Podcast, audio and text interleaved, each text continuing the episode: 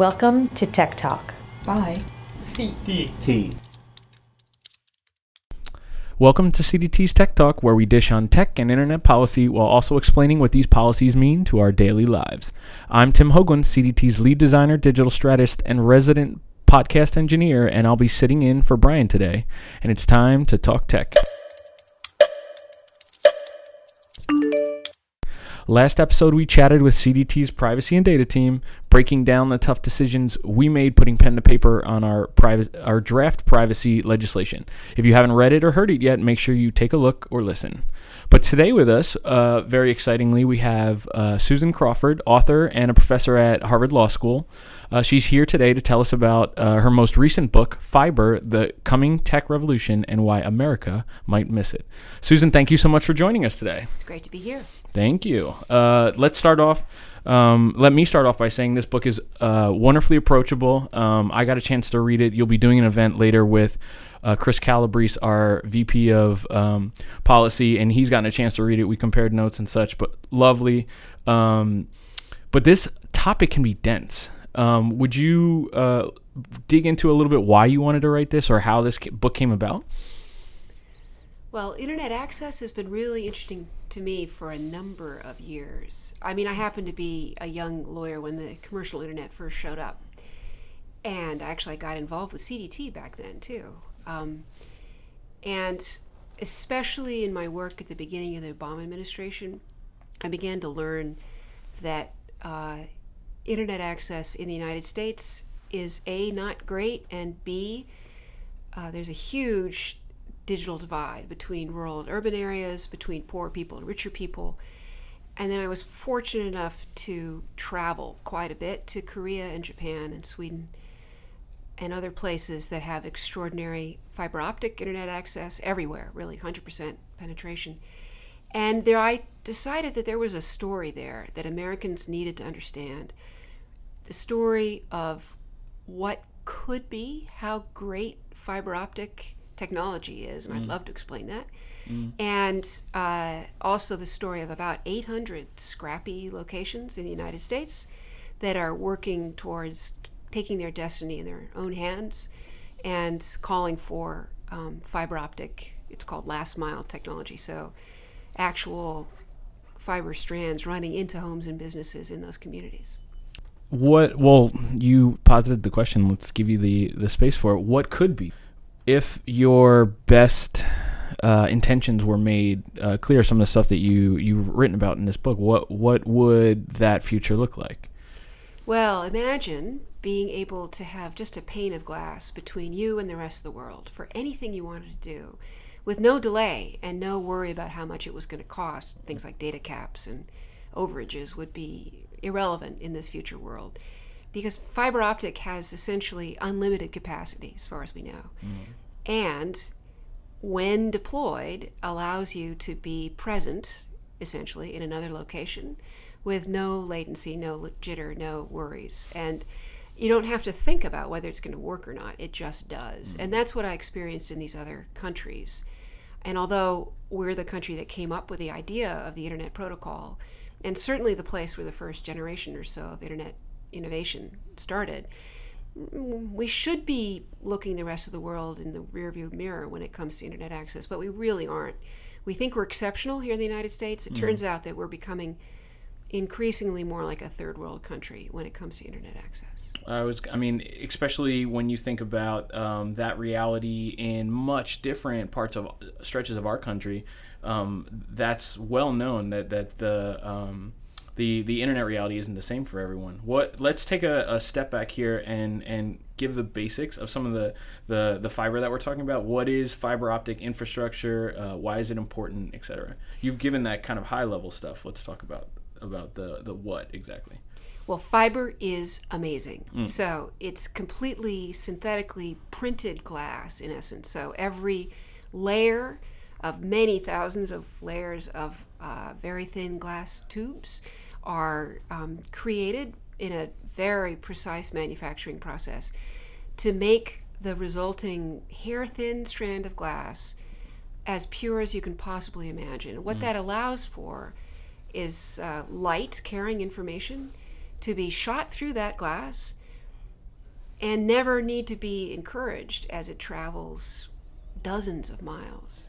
So without amplification, without boosting, without anything, light just keeps going through that glass. Sure, and and importantly, it not having to travel through airwaves, which is a, a different um, technological um, difficulty, right? The idea Well- here being that there's a physical space and not one that has to be shot over airwaves. Well, the the real difference is that there's no rain or trees or anything like that Huh. inside the glass. That it's uh, it's just space, and as far as we know, uh, as photonics get incredibly um, advanced, you can have different f- colors of light carrying different modulation schemes or ways of hiding information in that light through that glass, which means, as far as we know, once the glass is in the ground, it's virtually it has virtually unlimited capacity to carry data. So you can imagine your old copper wire that maybe your parents had DSL running over. Sure, yeah. I think of that as a two-inch wide uh, strand, and in comparison, this would be a 15-mile wide river of data Oh flowing in both directions, which means uh, you can be present. You can have eye contact with other people.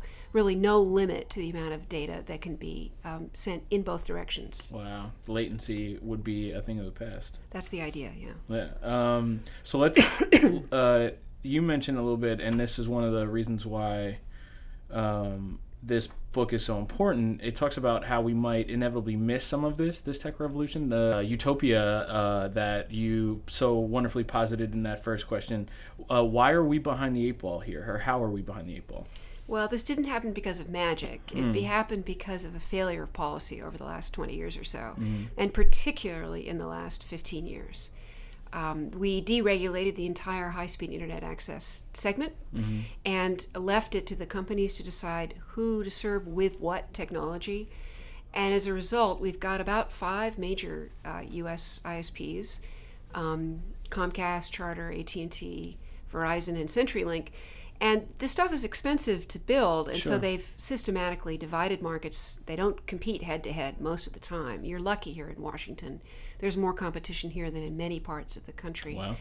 And uh, the phone companies have mostly become wireless carriers, not so interested in having wires anymore. Hmm. So, for a lot of metro areas, your only choice is your cable provider, which is probably a local monopoly. Hmm. And they have no particular incentive to charge you less or to upgrade to fiber. Hmm. So, that's the basic story that because there's been no oversight and no competition, uh, the companies have been left to decide who to serve and on what terms. And that means that for a lot of people, it's unaffordable, whatever service is available. For a lot of people, there is no service available.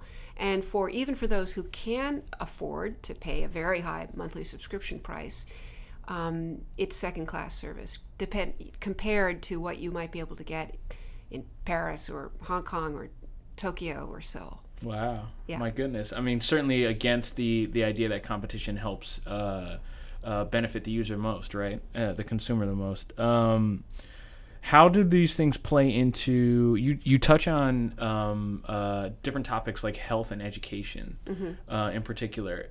How are those those sectors or industries really hurting with, without it, and, and how would it best benefit from it? Well, again, this amazing idea of eye contact and human presence is really the killer app for these networks. That you could be in the classroom, not just kind of lurking in some distant place, Sure. really feel like a first class citizen there, that you could be with a doctor. Uh, remote operations become absolutely possible. A lot of mental health assistance to people in very remote areas with this eye contact and empathy and compassion is a real thing. And the ability to just be able to work where you live rather than live where you work is an enormous benefit to people who don't want to leave where they grew up and may, Sure. maybe want their kids to be able to stay there. Sure. Without tremendous communications capacity, all of that becomes extremely difficult. And what ends up happening is that you have some parts of the country living several decades behind what people, for example, in China will be experiencing. Wow, that's incredible. It's and it's uh, it's particularly uh, potent now as we start to think about. I think the the technology and privacy conversation happening on the hill right now is is also part of a conversation about why are um, in particular the the example that there aren't enough um, IT jobs being filled, cybersecurity jobs, et cetera. Why why isn't our education system better serving some of those things, right? Mm-hmm. Um, thinking about how education can be benefited by this kind of technology. You mentioned different um, uh, communities, uh, different cities, things, places that are doing it well, and, and places that are are struggling. Uh, in particular, in this book, how are small communities across the country finding different ways to be more competitive? How are they building, uh, investing in this fiber technology? Well, there's some amazing stories that I lay out in the book. Take for example, about two hours outside of Minneapolis, there's mm-hmm. a area that's it's pretty remote, pretty rural, but there are 18 townships there and 17 little towns. They've all banded together to provide fiber to the farm. Wow. And they uh, issued general obligation bonds uh, backed by the towns. And they're very proud of themselves. And a new medical school is moving to the area. They're very hopeful that their kids will stay there. That's a big part of the story. Oh, interesting. Yeah, it's called RS Fiber, and it's one of my favorite stories also a lot of people know about Chattanooga, and I spent a ton of time there working on this book. Mm-hmm. Um, that, and this is it's really part of decades of self improvement that Chattanooga's been going through. Oh, they were once the dirtiest city in America. Uh, they have beautiful hills outside the city, but they they had lost a lot of industry, and their downtown was just horrible. And so, starting 20 years ago, they redid their um, riverfront and rebuilt their downtown and then encourage their electrical utility to go into the fiber business. Wow. So today, Chattanooga has the best internet access in America 10 gigabit connections, symmetrical, and not very expensive and uh, available across the city. Um, and they're seeing a lot of new businesses move in and a whole new flavor to that city. So that's it's exciting. Now the work isn't done in Chattanooga. They've mm-hmm. got to make sure that their high school graduates can take those jobs and they are now pivoting using what they learned and working together on fiber mm-hmm. to taking on inequality and terrible health outcomes and worries about education this is part of a whole range of things that cities can do to help people lead thriving lives that's a perfect um, segue to the very last question that I wanted to ask, which is, and a, a, a, section of this book gets to uh, inequality and how yeah. fiber can help uh, places address inequality in large uh, uh, in in large swaths of different domains, whether it be uh, social, et cetera, et cetera. How mm-hmm. how uh, give us either uh, any a, a, another example of a, a, place that's doing that well, or or just an overview of how that uh, places might be able to do that. Well, one way of thinking about inequality that's really moving to me is uh, thinking about what it takes to have a, decent life uh, how do you show respect to every American? We've done that in the past by ensuring that everybody got inexpensive phone service, a basic education, all these elements of just living a thriving life. Mm. Today, a crucial element to living in the 21st century and living this respectable, decent life, getting the education that you need and the health care you need, does involve having a fiber connection that's reasonably priced and ubiquitous. And that's possible. It's present in many countries in the world. In fact, China plans to have 80% of its homes connected to fiber optic in the near future.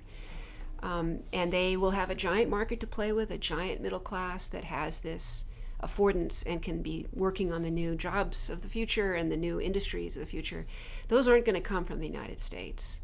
So rather than thinking about inequality as redressing income distribution and uh, uh, making sure that um, amounts of money are spread more evenly across the country. I prefer to think of it in terms of respect. What's basic? What does everybody need? Mm-hmm. And for me, a key element is terrific and cheap and symmetric internet access. It's incredible. It really is. And this uh, this little conversation, albeit uh, a bit rambling on my part, is a wonderful little slice of this book. Um, I encourage you all to read it. Where can we find this book? Susan? You can find this book anywhere, and particularly at your local independent bookstore. Yes, we wholeheartedly approve that message. Um, once again, thank you, Susan, for spending time with us today, and we look forward to your continued research. I'm sure we'll we'll see more. Um, thanks. Thank you.